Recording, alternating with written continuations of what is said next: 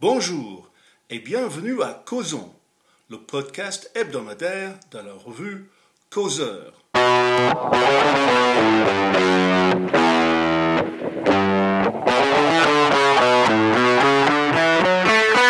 Aujourd'hui, c'est notre dernier podcast de l'été ou avant l'été, et j'ai le l'immense plaisir d'être rejoint par Philippe Bilger. Moi, je m'appelle Jérémy Stubbs. Eh bien, bonjour Philippe. Bonjour Jérémy.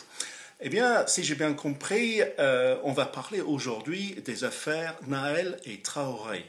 Notamment, absolument, euh, parce que bien sûr, euh, on sait à quel point la mort de Naël a défrayé la chronique médiatique et politique, et j'aimerais rajouter à mon argumentation sur cette dernière affaire ce que j'appellerais le scandale médiatique et politique au sujet de l'affaire Traoré. Au fond, euh, lorsque je vois les manifestations au cours desquelles le comité Assa Traoré inspire, stimule, exacerbe les tensions et demande vérité et justice pour Adama Traoré, je suis profondément indigné d'abord par l'espèce d'adhésion systématique qui est faite à cette cause et deuxièmement par le fait que cette vérité, cette justice réclamée, elles existent depuis des années. Le dossier de la procédure a été communiqué pour règlement au parquet depuis la fin de l'année 2022 et il traîne, il est complètement anormal qu'un règlement ne soit pas encore fait, et j'ajoute que aucun des gendarmes incriminés par euh, la famille Traoré n'a été mis en examen. Autrement dit, je commence à en avoir assez, pour parler poliment, de euh, cet émoi médiatique et politique allant jusqu'à la complaisance qui, depuis des années, laisse croire à la à cause de la famille Traoré qui fait peur, que la vérité et la justice sont absentes alors qu'elles sont là mais qu'on ne veut pas les voir. La seule justice et vérité que cette famille admettrait, c'est celle qui considérerait que son frère Adama n'est pas mort à la suite d'un refus de l'interpellation, mais euh, tout simplement à cause de la faute des gendarmes qui n'en ont commis aucune. Et contrairement à ce qu'on pourrait croire, je ne quitte pas le sujet de Naël. Euh, bien sûr, comme tant d'autres, comme tout le monde, je déplore la mort, la tragédie de la mort de Naël. Mais entendons-nous bien, euh, ces infractions antérieures ne justifient pas la mort de celui-ci, comme l'a très bien dit une députée Renaissance qui n'a pas eu sa langue dans la poche. Mais il faut être clair, qu'est-ce que c'est que cette manière étrange de considérer les euh, morts, même tragiques, de personnes qui ont déjà, sinon un passé judiciaire, mais au moins des antécédents. Voilà un jeune homme de 17 ans qui est connu pour stupéfiant, pour euh, conduite sans permis, qui euh, en réalité également a commis plusieurs refus d'obtempérer dont deux le fameux jour tragique du 27 juin, il en avait commis un autre antérieur le 24 juin, autrement dit, il n'est pas abusif, malgré l'absence de condamnation à son casier judiciaire, de considérer que Naël était un délinquant. Ça ne justifie en rien la tragédie dont il a été victime, à supposer que celle-ci, avec l'information, démontre la culpabilité exclusive du fonctionnaire de police qui est de manière surprenante maintenu en détention. Moi, il y a deux choses qui me qui m'indignent. En général, euh, à propos des affaires Traoré-Naël, mais plus généralement dans toutes les euh, polémiques qui entourent l'intervention de la police et de la gendarmerie. On raisonne comme si la police pouvait intervenir face à des transgresseurs, voire à des voyous qui n'ont qu'une envie, c'est de fuir leur interpellation ou d'en découdre avec les forces de l'ordre, c'est que on oublie de parler de deux choses. D'abord, je suis profondément indigné par le fait que les forces de l'ordre, à chaque fois qu'il y a un risque d'empoignade ou même qu'il y a des péripéties violentes sont évidemment par un certain nombre de médias complaisants et de politiques jetant de l'opprobre sur une police exemplaire, cette police est d'abord présumée coupable. Il y en a assez de voir cette perversion intellectuelle et, j'allais dire, policière, pour ne pas dire judiciaire, qui fait que la police, dont l'usage de la force légitime est généralement exemplaire, se voit à chaque fois qu'il y a un problème euh, atteinte par une présomption de culpabilité sans qu'à aucun moment à aucun moment on prenne la peine d'examiner le comportement de la, de la violence face à elle. Il y en a assez de sentir que la police est la seule en permanence à être incriminée. Et deuxième élément, et j'ai terminé, mon cher Jérémy, c'est le fait que dans l'ensemble des relations médiatiques de toutes ces affaires, qui défraient la chronique politique et judiciaire et qui concernent la police, en général, on ne parle évidemment que de l'issue fatale, mais on ne dit jamais ce qui s'est déroulé en amont. Et je vais prendre un exemple qui se rapporte directement à Naël. À partir du moment où on fait de Naël non pas un délinquant, mais un petit ange monté au ciel, comme le disait absurdement et ridiculement Kylian Mbappé, évidemment, on porte atteinte à la présomption d'innocence qui va suivre, puisque comment considérer qu'un policier peut n'être pas forcément coupable à partir du moment où il porte atteinte à l'intégrité d'un petit ange qui est porté au ciel sans qu'on parle des stupéfiants, des conduites sans permis, des trafics de voitures et des refus d'obtempérer. Eh bien Philippe, juste un mot sur le sort des policiers, des membres des forces de l'ordre. Nous savons que euh, le, policier qui a, qui a tué euh, Naël est maintenu en, détention, euh, d'un certain point de vue, contre toute attente. Je crois comprendre que euh, les deux membres des forces de l'ordre qui étaient mêlés à l'incident en 2005 qui a donné lieu aux, émeutes cette année-là, ils ont été finalement déclarés innocents de, de, de toute activité en 2015, dix ans plus tard. Nous savons bien sûr que l'affaire Traoré, ça traîne encore et encore. Est-ce que euh, les autorités, euh, surtout politiques, euh, punissent en quelque sorte la police en faisant durer et durer ces processus de peur de les déclarer innocents tout de suite et d'envenimer de, la situation? Jérémy, euh, une question comme d'habitude émanant de vous très pertinente. Je n'irai pas jusque-là.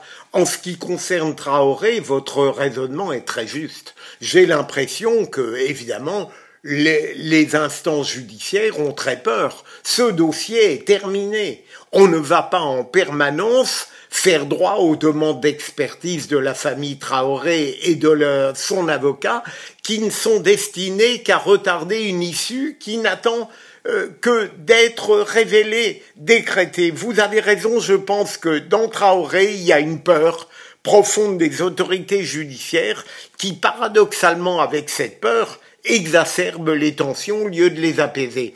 Pour Naël, je n'irai pas jusque-là, puisque jusqu'à maintenant, au moins cette affaire a été menée à un très bon rythme.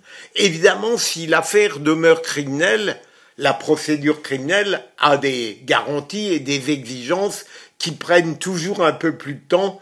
Et donc, mais simplement, j'espère que euh, cette instruction ne tombera pas dans la caricature que vous avez donnée, qui est très juste. Il faut qu'à un moment donné, la justice, même parisienne, puisque c'est là que sont centralisées les affaires les plus graves, se préoccupe aussi de la rapidité et de l'efficacité de la manifestation de la vérité, quelle qu'elle soit. Eh bien, mon cher Philippe, un grand merci et je dirais aussi bonnes vacances. Merci.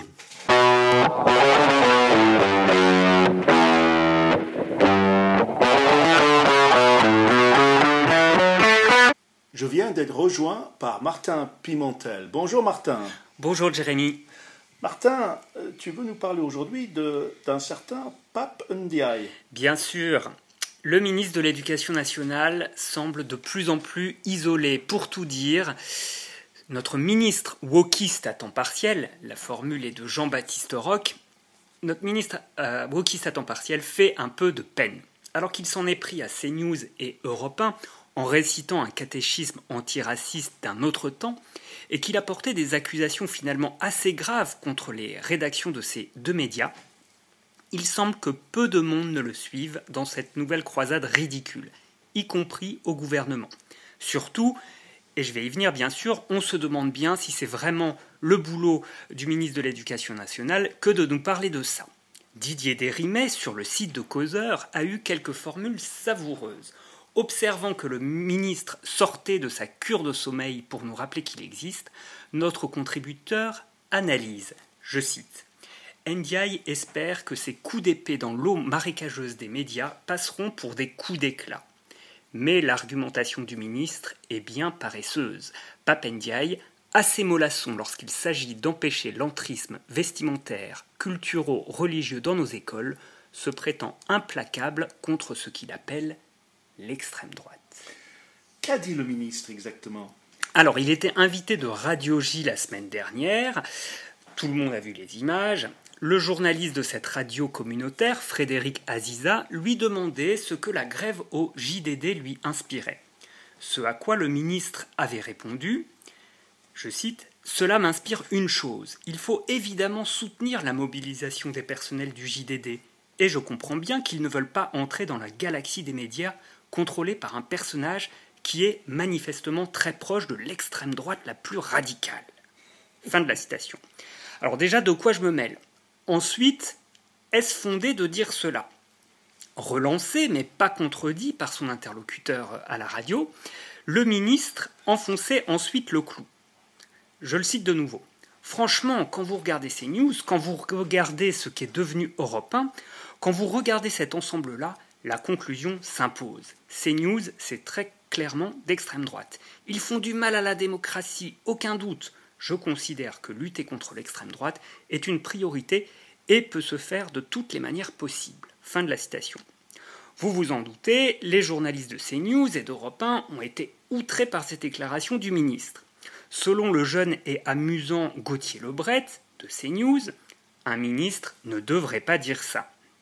Il rappelait le titre d'un livre qui avait été fatal à François Hollande. Selon Laurence Ferrari, la star de l'antenne et ancienne présentatrice du 20h de TF1, Papendiaï a, je la cite, mis en cause gravement l'indépendance des deux rédactions de CNews et Europe 1. Les journalistes se sont sentis insultés, salis, dénigrés par cet employé de la République. Il a ensuite été rappelé dans cette même émission que le ministre refuserait par ailleurs les invitations. Mais pire, Relancé sur le sujet à l'Assemblée par le député LR Philippe Gosselin, lors des questions au gouvernement, le ministre a donné l'impression de s'enfoncer, de s'engluer dans la polémique au milieu de semaine. Il affirmait qu'il ne faisait que des constats assez banals sur l'évolution d'une chaîne de télévision. Mais bien sûr. Enfin, le ministre a perfidement cité Jacques Chirac à l'Assemblée nationale, ne composez jamais avec l'extrémisme, le racisme, l'antisémitisme ou le rejet de l'autre. Tout dans l'âme de la France dit non à l'extrémisme. Bon, effectivement, ce n'est pas une séquence glorieuse, et le ministre porte des accusations graves contre les rédactions. Mais le ministre dit que s'il y a la liberté de la presse, il y a aussi la liberté d'expression. Certes, mais les propos de Papendiaï suivent de quelques semaines également des propos polémiques sur France Inter de Rima Abdul Malak contre les mêmes rédactions. Et elle, elle est la ministre de tutelle des médias. Ça commence donc à faire beaucoup. Certains, y compris dans les colonnes de causeurs, ont estimé que le ministre de l'Éducation nationale ne respectait pas la séparation des pouvoirs. c'est peut-être une analyse un peu douteuse, euh, fait effectivement partie de la vie publique et il peut évidemment critiquer des médias. On rappelle éventuellement les propos prêtés à Voltaire. Je ne suis pas d'accord avec ce que vous dites, mais on se bat pour que vous ayez le droit de le dire. Toutefois, il n'en demeure pas moins que les commentaires de Papendiaï sont à côté de la plaque intellectuellement, même s'il a le droit de ne pas apprécier la ligne éditoriale prise par certains médias. Politiquement, enfin, c'est tout à fait malvenu, car que reproche-t-il aux médias qu'il qualifie d'extrême droite? Peut-être de montrer aux Français ou de parler des vérités gênantes, de pointer du doigt son bilan peu glorieux à l'éducation nationale, pourquoi pas? La vérité, c'est que Papendiaï est un ministre en sursis, une erreur de casting. Ses propos passés, empreints de wokisme, ont ulcéré dès sa domination la droite. Droite dont Emmanuel Macron va avoir besoin pour pouvoir passer quelques textes de loi dans la suite du quinquennat. Petit pas de côté, Jérémy, il n'y a évidemment pas que ces news qui montrent l'embrasement des banlieues communautarisées à la suite de la mort de Naël. C'était dans tous les médias qu'on a pu voir cet ensauvagement de la société française que des hommes politiques progressistes comme Papendiaï cherchent en permanence à relativiser, comprendre, voire à cacher. Ces sujets identitaires gravissimes, que certains aimeraient mettre sous le, sous le tapis, des médias ont décidé qu'il fallait en parler. Alors, si lui s'y refuse, que M. Ndiaye s'occupe plutôt de la baisse dramatique du niveau scolaire, des abayas qui tentent en permanence de rentrer dans nos collèges, dans nos lycées. Enfin, Jérémy, rappelons à nos éditeurs que selon le ministre de l'Intérieur, de très nombreux mineurs ont participé aux violences, aux pillages et aux attaques lors des dernières émeutes urbaines. Tout un public, dont les établissements scolaires, ont donc de fait la charge légalement jusqu'à 16 ans. Alors on ne va pas mettre le poids de 30 ou 40 ans de petites démissions sur la laïcité, sur l'autorité à l'école ou sur la méritocratie sur les épaules de Papendiaï, mais on aimerait vraiment plus l'entendre sur ces sujets, car il est à la tête de ce ministère très important depuis plus d'un an, et qu'il réserve peut-être ses considérations paresseuses sur les médias à un cercle plus restreint. Eh bien, Papendiaï en sursis. Euh, on lui souhaite de très bonnes vacances en sachant que ces vacances pourraient se prolonger éternellement. Maintenant, Jérémy, euh, tu nous proposes de traverser la Manche. Est-ce que tu peux dire à nos auditeurs ce qui arrive à Nigel Farage? Eh bien, Martin, euh, est-ce qu'on se souvient du Brexit? Le Brexit, c'était ce drame que représentait la décision du Royaume-Uni de quitter l'Union européenne entre 2016 et 2019, on en a parlé partout, tout le temps. Quoique bien oublié aujourd'hui, le Brexit se rappelle à notre bon souvenir de temps en temps. C'est ce qui se passe aujourd'hui avec le récit, euh, selon la tendance ridicule de la langue française aujourd'hui à, imiter l'anglais, on dirait le narratif. Eh bien, selon le récit que développe Nigel Farage, l'homme du Brexit, l'ancien leader de UKIP, ensuite du Brexit Party, devenu par la suite le Reform Party. Animateur radio à Londres, euh, il a été viré pour ses remarques à propos des, émeutes et manifestations euh, Black Lives Matter en 2020. Il est aujourd'hui un des animateurs vedettes de GB News, qui est un peu le CNews britannique. Et d'ailleurs, il n'exclut pas un retour à la vie politique. Eh bien, Nigel Farage prétend actuellement que sa banque lui a annoncé qu'elle allait fermer son compte sans préciser pourquoi. La banque en question, qui s'appelle Coutts, c'est la banque la plus huppée de toute l'Angleterre. C'est la banque de la famille royale. Coutts. Coutts, exactement. Comment tu écris ça? C-O-U-T-S. C'est vraiment le plus chic. Le plus chic. Eh bien, après que Nigel Farage a annoncé cette nouvelle à la télévision, la banque a précisé que pour avoir un compte euh, chez elle, il fallait un minimum d'un million de livres. À, quoi Farage a rétorqué que ça faisait déjà dix ans qu'il avait un compte euh, chez elle sans avoir ce minimum. Ensuite, la, banque en question appartient d'un grand groupe qui s'appelle NatWest et on lui a proposé un compte ordinaire NatWest. Quelle, quelle chute euh, de statut social. Mais en fait, euh, Farage prétend d'abord que NatWest ne veut pas lui proposer un compte commercial et il a besoin d'un compte commercial pour ses affaires. Il prétend aussi qu'aucune autre banque contactée par lui n'a voulu lui donner un compte commercial. Alors son explication, c'est qu'il représente aujourd'hui ce qu'on appelle une personne politiquement exposée, PPE. Mhm. Ce qualificatif désigne une personnalité publique qui, par sa fonction, risquerait de se trouver mêlée à des affaires de corruption, voire de blanchiment d'argent. Eh bien, Nigel Farage n'a jamais été condamné pour une chose pareille.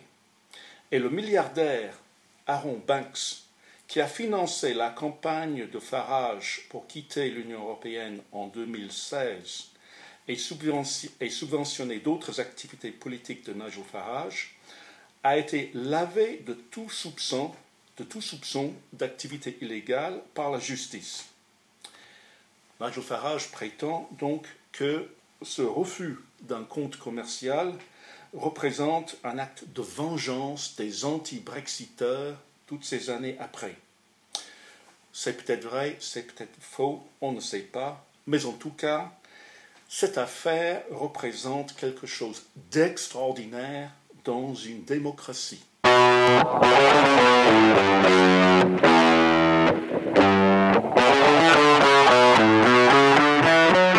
Je viens d'être rejoint par Gil Mirelli. Bonjour Gil. Bonjour. Eh bien, nous avons assisté récemment à, ce grand sommet de l'OTAN. Qu'est-ce qu'on peut en conclure? Eh bien, plusieurs choses.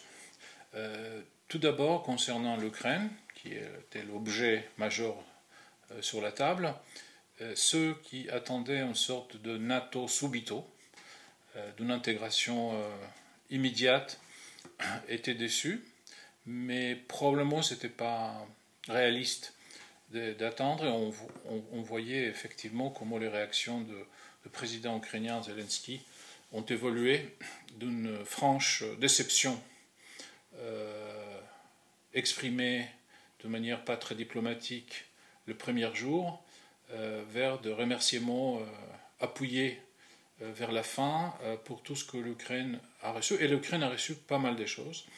Elle n'a pas reçu la, Graal, c'est-à-dire l'article 5, c'est-à-dire entrer dans l'alliance et être protégée, notamment par les États-Unis, mais aussi par les autres pays de l'OTAN.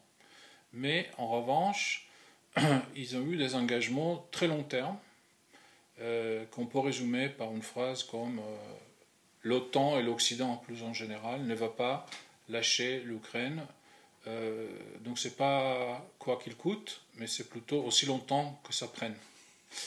Euh, ce qui est très important parce que euh, c'est pas uniquement par des systèmes d'armes, c'est aussi ensuite par des munitions, par des pièces de réchange, par des formations et par d'argent parce que l'économie ukrainienne fonctionne mal, euh, beaucoup d'infrastructures euh, sont abîmées ou détruites. Euh, l'agriculture aussi, ils ont perdu beaucoup de, de, terrain, beaucoup d'hommes sont mobilisés, et donc ils ont besoin d'argent pour vivre, pour s'acheter de la nourriture, pour s'acheter de, l'énergie, etc. Donc, ils ont reçu cela, et ça, c'est très important. Deuxième point, c'est la Turquie. Donc euh, là, euh, c'est très difficile de savoir ce qui s'est passé. Euh, les déclarations de tout part par rapport à la position turque étaient plutôt enthousiastes, c'est-à-dire la Turquie soutient l'intégration de l'Ukraine dans l'OTAN et elle, elle fera plus obstacle à l'intégration de la Suède après euh, de longs mois de, bras de fer. Mais concrètement, euh, par rapport à l'Ukraine, euh, la Turquie soutient quelque chose qui n'a pas de date, mais qui était formulé comme l'Ukraine a vocation à rejoindre l'OTAN, mais encore. Et puisqu'on parle de la Turquie, on peut rappeler que la Turquie est dans la SAS de l'Union européenne depuis des décennies. C'est-à-dire que rejoindre quelque chose, ça peut durer très longtemps et dire qu'un pays a vocation à, euh, ça reste après euh, relativement vague. Donc, euh, on sait que le Parlement, le Parlement turc ne va pas discuter de, l'adhésion de la Suède avant octobre. On ne sait pas ce qui va se passer d'ici là. C'est demi-tour de, d'Erdogan qui était attendu après les élections, a quand même surpris, mais quand on essaye de comprendre concrètement ce que ça veut dire, euh, ça reste quand même euh, assez vague. Donc il y a des déclarations fortes, mais derrière, euh, il n'y a pas de calendrier très clair. Enfin, ce qui est quand même probablement le plus important, c'est l'engagement des membres de l'OTAN d'aller plus loin que les 2% PIB consacrés à la défense, ça, c'était l'objectif pendant des années. On sait qu'il y avait pas mal de tensions avec les États-Unis euh, par rapport au budget, disons, à l'effort consenti en termes de PIB pour la défense, et que beaucoup de pays, y compris la France, étaient euh, bien, de, bien, bien loin de, de 2%. Donc maintenant, la déclaration était que 2%, c'est le minimum on va probablement petit à petit aller plus loin. Et donc, euh, si on peut résumer, euh, il y a au sein de l'OTAN les sentiments que les conditions ont changé durablement, qu'on retrouve un contexte, une logique de guerre froide. Donc il y a une mobilisation, je ne peux pas dire sans faille parce qu'il y a des tensions, mais quand même assez euh, impressionnante, surtout après ce qui s'est passé avant la guerre, euh, l'invasion russe de, l'Ukraine, et que face à, à, la Russie, on voit bien le contour d'une stratégie de salami, c'est-à-dire le Kremlin réagit toujours avec colère, mais on fait tout pour ne pas aller trop loin, pour ne pas provoquer euh, et pour euh, faire euh, petit à petit imposer des, faits accomplis à la Russie. Pour le moment, ça marche. Une dernière question. Emmanuel Macron aurait provoqué une certaine déception chez les Américains et les Britanniques en refusant d'envisager une sorte d'extension de l'OTAN jusqu'en Asie. Et on l'a accusé de se montrer encore une fois trop mou face aux Chinois. Qu'en est-il? Que représente cette affaire? Alors, cette affaire est très importante parce que, effectivement, euh, la question euh, de l'alliance euh, atlantique se pose. c'est clair que derrière la Russie pointe la Chine. Euh, c'est évident que pour les États-Unis, euh, c'est très important que ses alliés soient à ses côtés pour faire face à une menace qui est bien, plus importante que la menace russe, qui est la menace que représente de plus en plus la Chine. C'est clair aussi que pour les Européens,